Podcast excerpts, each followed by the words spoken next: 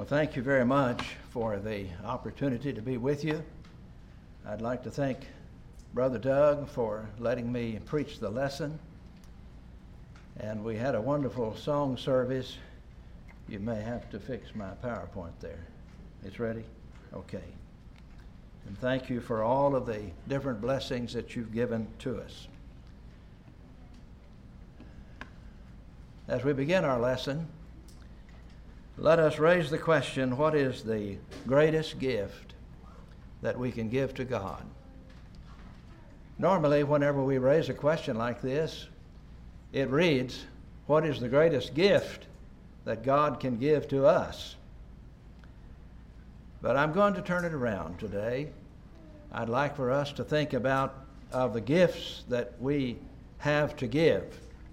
Which gift would God treasure the most? What would be the most precious gift that we could give to God? We're going to answer these questions, but in order to do it, we're going back into the Old Testament to a king by the name of Asa. He was the third king of the southern kingdom. 1 Kings chapter 14, verses 9 and 10 say that he had reigned over the southern kingdom for 41 years. Of the 19 kings that reigned successively over the southern kingdom. Eight of them are referred to by the Holy Spirit as being good. Now, we don't want to think of this word good as meaning good in perfection. We rather need to think of the word good as being good in practicality. That is, they really wanted to do the will of God. And they would strive to do the will of God in every way that they could. Asa was one of those eight. Of Asa, it is specifically said that he was a good king.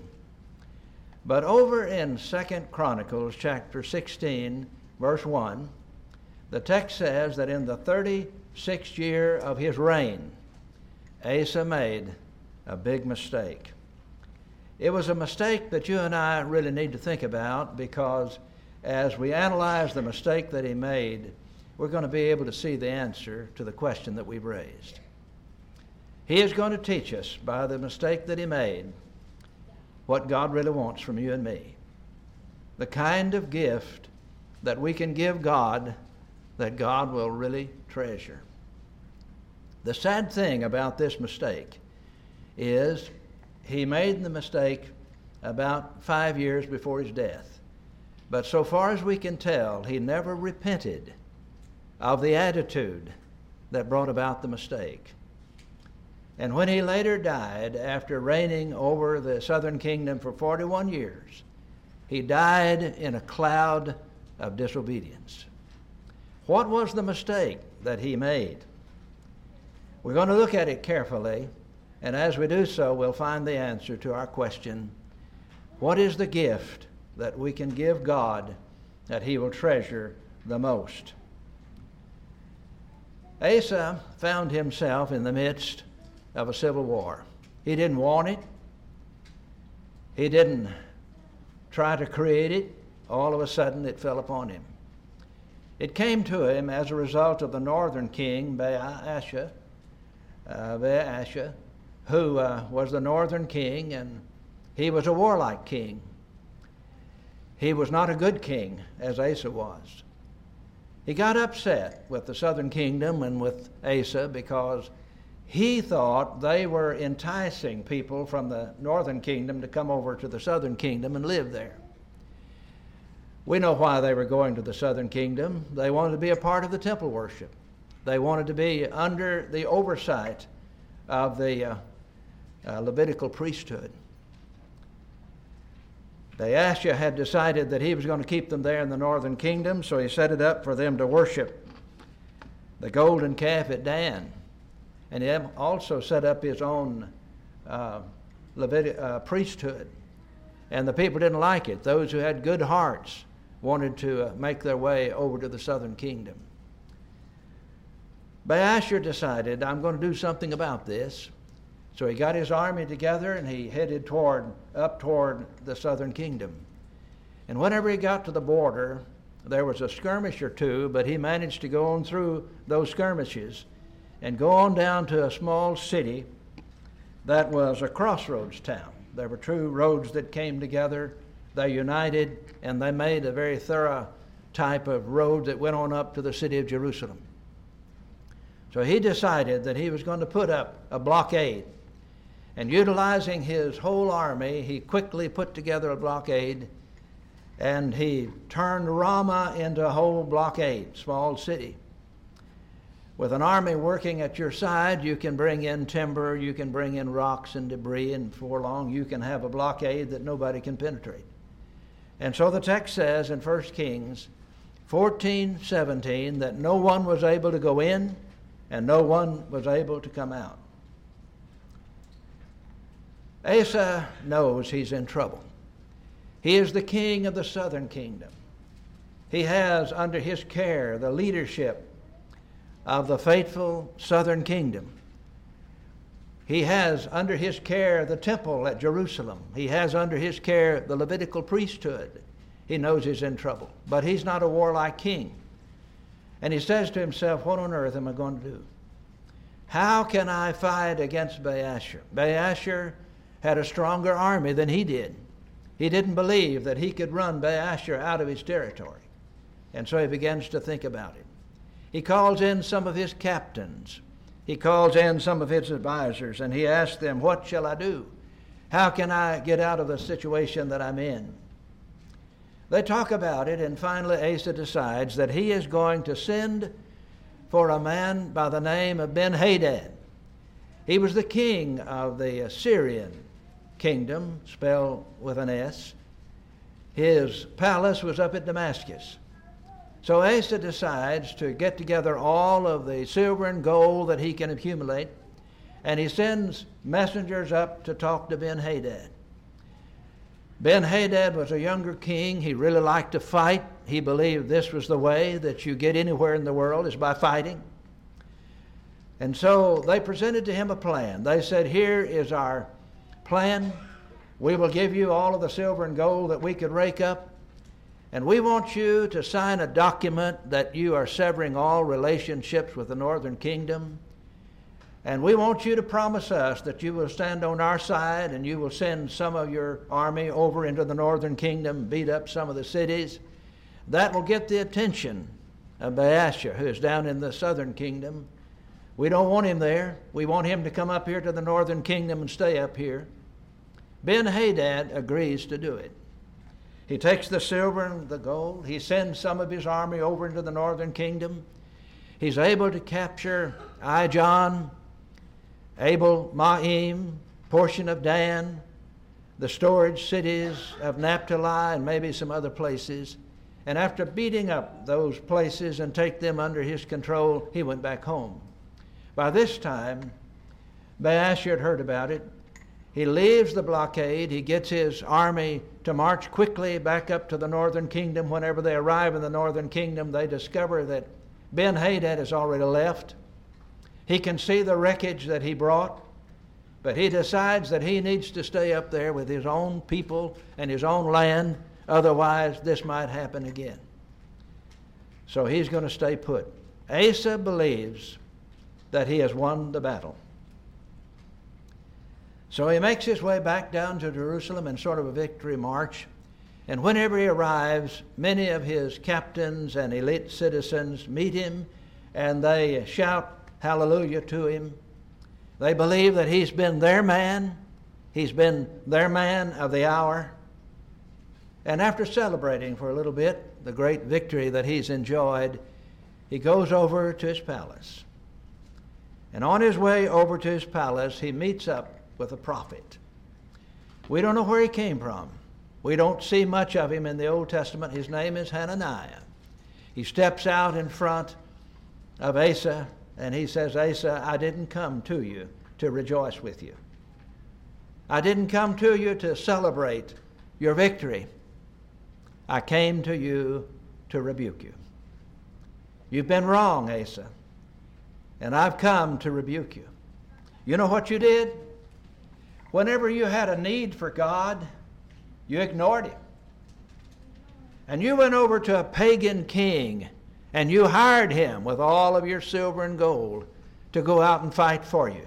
You sent him into the northern kingdom to help you out. He went in there, beat up some innocent towns, innocent cities. And you got Baasha out of the southern kingdom by that means. But you didn't do it according to God's will. You established what you wanted with the arm of flesh. And then he said, Don't you remember just a short time ago the Ethiopians came against you? They had so many infantrymen, infantrymen you couldn't even count them. And you called out to God, and God said, I'll listen to you. And He brought you victory. But this time, whenever you were in need of God's help, you didn't call on God. You called on the world. You called on a pagan king in order to fight your battles for you. And then Hananiah makes a statement that has become the most treasured statement in all of the Old Testament. When you're talking to somebody who is really a student of the Old Testament, most likely they're going to be thinking about this great statement that Hananiah made. He said to him, Asa, I want you to remember that the eyes of the Lord run to and fro across the whole earth to show himself strong in behalf of those whose hearts are perfect toward him. You acted foolishly in this. You went out to do what you wanted to do not what God wanted you to do. Indeed, from now on, you will surely have wars. You thought that you would get Ben Hadad to work for you, but Ben Hadad went out to work for himself. You thought you had him under your thumb, but Ben Hadad put you under his thumb, and you will fight with Ben Hadad the rest of your life. We want to take the early part of his statement, just that part that says, The eyes of the Lord run to and fro across the whole earth to show himself strong in behalf of those whose hearts are perfect toward him. We want to take that and look at it carefully. We need to divide it into about three parts, and whenever we do, we will see the answer to our question what is the greatest gift that we can give God? Notice, first of all, that Asa says, or excuse me, Hananiah said, Asa, don't you know that your God is a seeking, searching God? Don't you know that your God is just looking for opportunities to help you? Don't you know that your God is surveying the whole earth, looking for those who have the right kind of hearts so he can work through them? He is a searching, seeking God. And using highly figurative language, he pictured God's eyes as having legs and feet.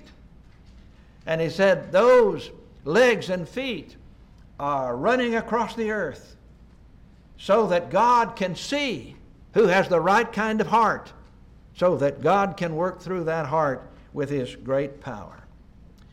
First of all, God is ever looking, and that has an eagerness to it.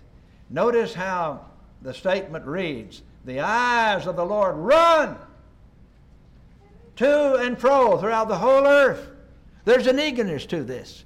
God is eagerly watching for opportunities to bless you and to bless me. We've got to have the right kind of hearts, of course. So God is running throughout the earth looking at the hearts of men and women. There's an eagerness to it. Number two, there's a width to it. It says throughout the whole earth. Can you imagine almost 8 billion people on earth today? And God's eyes are running throughout the whole earth. He covers all the places, all of the level ground, and all of the hills, and all of the caves, and all of the crevices. He covers all of the places. He covers all of the people. He looks at all the different nations. He looks at the young and the old. He covers all the places. He covers all of the people, and there is a depth to it. Whenever God looks at you, whenever God looks at me, He doesn't just look at your face, He doesn't just look at your abilities, but He looks at your heart. He wants to see what's inside you. He wants to see what makes me tick. He wants to see what kind of motivation I have. He's looking for the kind of heart through which God can work. Do you remember that over in Acts uh, chapter 1, the apostles are replacing Judas? And they have looked over the number that they had in that congregation and maybe in the surrounding area, the people who would be qualified to be a replacement for Judas. They had to be witnesses of the earthly ministry of Jesus and a witness of the resurrection of Jesus. And they found two. They found two men. One was named Joseph, and the other was named Matthias. And those two men were placed before the little congregation, and then somebody in the apostles led the prayer. And as he prayed the prayer, he used a Greek word that's found only twice in the New Testament, kardiognostes. It is a Greek word that means heart knower. And as they prayed, it took us about three or four English words to translate that one Greek word. They prayed, Lord, you who know the hearts of all men, show us which of these two you have chosen. God's the heart knower. He's the one that properly appoints. And that word is used one other time in the book of Acts, and that's over in Acts 15, verse 8, in connection with our salvation. God knows who's saved and who isn't. God is the heart knower. He knows who should be appointed and who shouldn't be. He's the heart knower. There's an eagerness to it. There is a width, a width to it. And there is a depth to it. He is looking at our hearts. Now remember, there is a gracious purpose to it. There's an old song that we have sung in the past. We don't sing it too much now. There's an all seeing eye watching you. It approaches it from the negative viewpoint. Be careful what you do because there's an all seeing eye watching you. But that's not the point of this verse. This verse is about God's gracious intent. God is looking for people that He can bless. God can't bless just anybody. He's looking for all of those people on this earth that He can bless. And He runs to search the earth where He can find those who are eligible for His great blessing. Secondly, Hananiah said, Asa, I want you to remember that God is a strengthening and securing God. The eyes of the Lord run to and fro throughout the whole earth to show himself strong in behalf of those whose hearts are perfect toward him. We sometimes say, Well, I'd like to show myself strong in behalf of God. Well, that's good. I'm sure God is pleased with that. But that's not the point of this verse. This verse says God wants to show himself strong in behalf of you. God is saying, Would you let me show you what I can do? Would you let me show you how I can help you with your problems? Would you let me show you how I can lead you out from under addiction? Would you let me show you how powerful I can be in your life? I want to show my strength in your behalf if you'll let me. And remember, this is almighty power. God's power is almighty power. Do you know what the word almighty means? It means that God has all the power. He doesn't just have a little bit of it, and whenever God wants to manifest His power, He has almighty power to draw from. There's not a veil of iniquity that God cannot tear down. There's not a problem that God cannot solve. There's not a solution that is not, God has all solutions to all the problems. He's the Almighty God. He can do anything. That's the reason why we sometimes say uh, nothing ever just happens, but rather it either happens because God has willed it or it happens because God has allowed it. It's almighty power. Secondly, notice that it is clean power. I like to call it clean power. God will never put power in your heart to do evil. He will never empower you to do evil. It's clean power. God is empowering you to do that which is good and that which is wonderful. God will empower you if you'll let Him. He'll empower you to overcome evil if you'll let Him. He'll empower you to do His work if you will let Him. And thirdly, His power is personal power. Whenever God does anything, He is the one who does it. He doesn't run over to a power source and get the power and then come back and provide that power for you. He is the power. Whenever Jesus was coming into the little town of Bethany to heal Lazarus, he stopped outside the little village. He wanted to talk to Mary and Martha before he actually healed Lazarus. So he stopped outside the city. Martha, being the oldest, heard about it and she came out to talk to him. And whenever she got to him, she said, Had you been here, my brother would not have died. And our Lord no doubt looked at her and he said, Martha, don't you know who I am? I am the resurrection and the life. I don't run over here somewhere and get some power. I don't even run over and get it from God. I already have it. I am the Son of God. I have almighty power. And all I have to do is speak the word, and Lazarus will be raised. I've stayed in your home. I've eaten at your table, but you still haven't understand who, understood who I am. I am the resurrection and the life. Hananiah said, Asa, don't you understand? God is a strengthening God. You were in trouble. Baasha was a strong king, and all you had to do was ask. And I would have worked in your heart and through your heart into uh, delivering you from Baasha. But notice this. He says, Asa, would you remember that God is a sanctifying God? He is a sanctifying, heart using God. God is going to do His work through your heart. You say, Well, I would really like to reach the members of my family. I've got some members of my family who are not children of God. God wants to work through your heart. God does most of His work through the hearts of His people. He knows what He's going to do, but He waits for His children to ask Him to do it. We ask Him to do it through prayer. We ask Him to do it by opening up our hearts and having the right kind of hearts before Him. And our text says, The eyes of the Lord run to and fro throughout the whole earth to show Himself strong in behalf of those whose hearts are perfect toward Him. Now that's the promise of God. You present to me the right kind of heart, and I will put my power in it and I will work through your heart to do great good in the world. Asa, if you had just opened up your heart to God, God would have put his power in your heart, and through that heart, he would have delivered the nation from Baasha. Now, it wouldn't have been a superficial delivery, it would have been a complete and thorough delivery.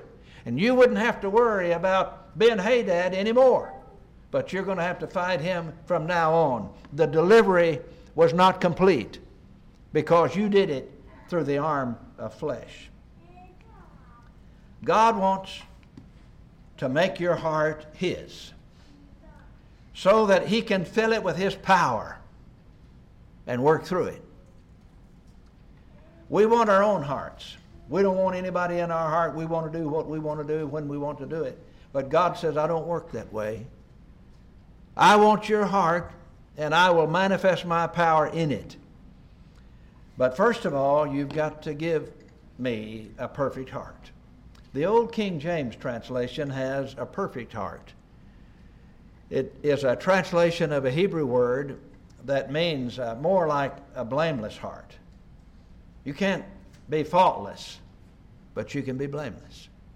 A blameless heart is a heart that is really trying to do the will of God.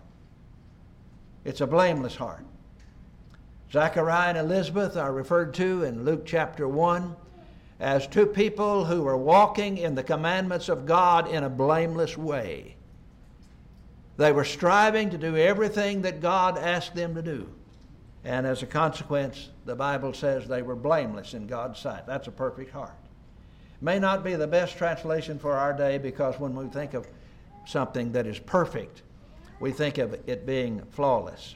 My New American Standard Translation has a heart that is completely His. My New American Standard Translation reads, The eyes of the Lord run to and fro throughout the whole earth to show Himself strong in behalf of those whose hearts are completely His. If somebody were to ask you, To whom does your heart belong? What would you say? Could you honestly say that your heart is completely God's? God says, You give me your heart completely, and I will put my power in it, and I'll work through it, and I'll do wonders in the world. There may be still another translation that we could use, and that would be a surrendered heart. I believe this is the case because remember, a new convert can have this. You don't have to be an aged member of the church to have this kind of heart. A new convert can have it. It may be that you just become a Christian. You say, I've got a lot to learn, I've got a lot of growing to do. That's okay. The question is, have you surrendered your heart? You remember when you married, you surrendered your heart. You said, I do. And you meant by that, I am surrendering my heart to you. And your mate was saying, I surrender my heart to you. You can surrender your heart even as a young person. And there are illustrations galore here. There would be uh, Rahab. Rahab had a little bitty Bible. She had only two stories in it. She had in her little Bible the story of how God split the Red Sea and allowed the children of Israel to go across on dry land. And she had the story also of Sihon and Og, two Ammonite kings who were destroyed by the nation of Israel. That's all she had in her little Bible. But she said, I've believed I believe that your God is the true God. And she said to the spies who had come to her house when they were spying out the land, I want to stand with you. I want to stand with your God. And they said, Okay. You get inside your house whenever we begin to attack Jericho, and you put the scarlet cord in the window. Get your family inside the house, and you'll be safe. It could be said, well, she is just running for her salvation. She's just getting inside. She's following directions so she won't be killed. Yes, that could be said. But here's the thing Did she surrender her heart or not? If she did surrender her heart, then obviously God is going to work in that heart and He's going to work through it. And as you follow the history of Rahab, she must have married one of the spies. So far as we can tell, she married one of the spies. We don't hear much about her. But whenever we open our New Testaments and we look at the genealogy of Jesus, she's in it. She is in verse 5 of Matthew chapter 1. Rahab. Only five women are mentioned in the genealogy of Jesus, and she's one of them. And we go to James, and as James is using an illustration of a person who's faith, saved by faith, actual faith, not just factual faith, he uses Rahab as his illustration. And we turn over to Hebrews chapter 11 the hall of the faithful, the hall of fame of the faithful, and Rahab's in it. She moved from the hall of shame. She was a prostitute all the way to the hall of fame because she believed. She surrendered her heart to God, and God put His power in it, and she changed the history of the world. She's in the genealogy of Jesus. I think of Mary. This is one of my favorite sections here in the assembly, all these young people. I hope they're listening to me. But we think about Mary and Joseph. Mary must have been about 14. Now, some think that she was even younger, maybe even 13. But she made some good decisions and she knew the Old Testament well. I think she was about 14. She lived in Nazareth. Now, if you blink, when you drive through this area, you'll miss Shoto. I mean, if you're going down the road. Nazareth was a small town. Nobody knew about it. Josephus mentions 204 towns in Galilee, but he doesn't mention Nazareth. Nazareth is never mentioned in the Old Testament. It's never mentioned by the Jews. It was just a little bitty town, small town, had a well, and maybe a few other people who lived in that town. And there was a woman, a little woman, who lived in that town by the name of Mary, and she was 14 years of age. The eyes of the Lord run to and fro throughout the whole earth to show himself strong in behalf of those whose hearts are perfect toward him. And his eyes fell on Mary. He needed two. He needed Mary and Joseph. And whenever that angel appeared to Mary, 14 years of age, and began to explain to her, You're going to be the mother of the Messiah. You'll be overshadowed by the Holy Spirit. You'll conceive and give birth to the Messiah. She didn't understand it. All she knew to say was, So be it done unto me as you have said. Now that's a perfect heart. That's somebody saying, Lord, here I am. My heart is yours and you put your power in my heart and you do with my life what you so will. God says, I'll do it. I will bless the person who opens his heart to me. And then there's Joseph. Joseph must have been an older man. Five times he's mentioned in the Gospels. Five times. And every time that he's mentioned, he goes and immediately does what he's asked to do by the Lord. That's the kind of man God needs. That's the kind of man God wants. And so he chose Joseph and Mary. I think that's true of Paul. Now remember, whenever you and I get to talking about Paul, we say, oh, what a mighty man he was. He was. He had the intellect, he had the strength, he had the abilities. But listen to me. Listen to me. Whenever you see Paul, you know what you see? You see the power of God. Here's a man who opened his heart to the Lord. And God put his power in that heart. And he manifested that power to the world through that one life. And the promise is that God does that for everybody. He is sovereign. He chooses what he's going to do. But God will work in you if you will open your heart and let him work through you. What is the greatest gift that we can give God? Of those gifts that we can give God, which one is the gift that God would appreciate the most? It's your heart. That's what Asa didn't do. Oh, he had his plan. He knew what he wanted to do. He thought maybe I can take my money and I can get Ben Hadad to help me out and we'll run Baasha out of here. But that wasn't God's plan. God didn't work in his heart, and this man never repented of it, so far as we know. And he died with a life that festered with pride, and he died in a cloud of disobedience. What does God want? He wants your heart. You know what a perfect heart is, don't you? It's got faith in it. Hebrews 11:6 without faith it's impossible to please him. It's got love in it. Jesus said, "Thou shalt love the Lord thy God with all your heart, with all your soul, with all your mind, with all your strength." It's got forgiveness in it. Matthew 6 16, Jesus said, If you will not forgive those who have wronged you, then I'm not going to forgive you either.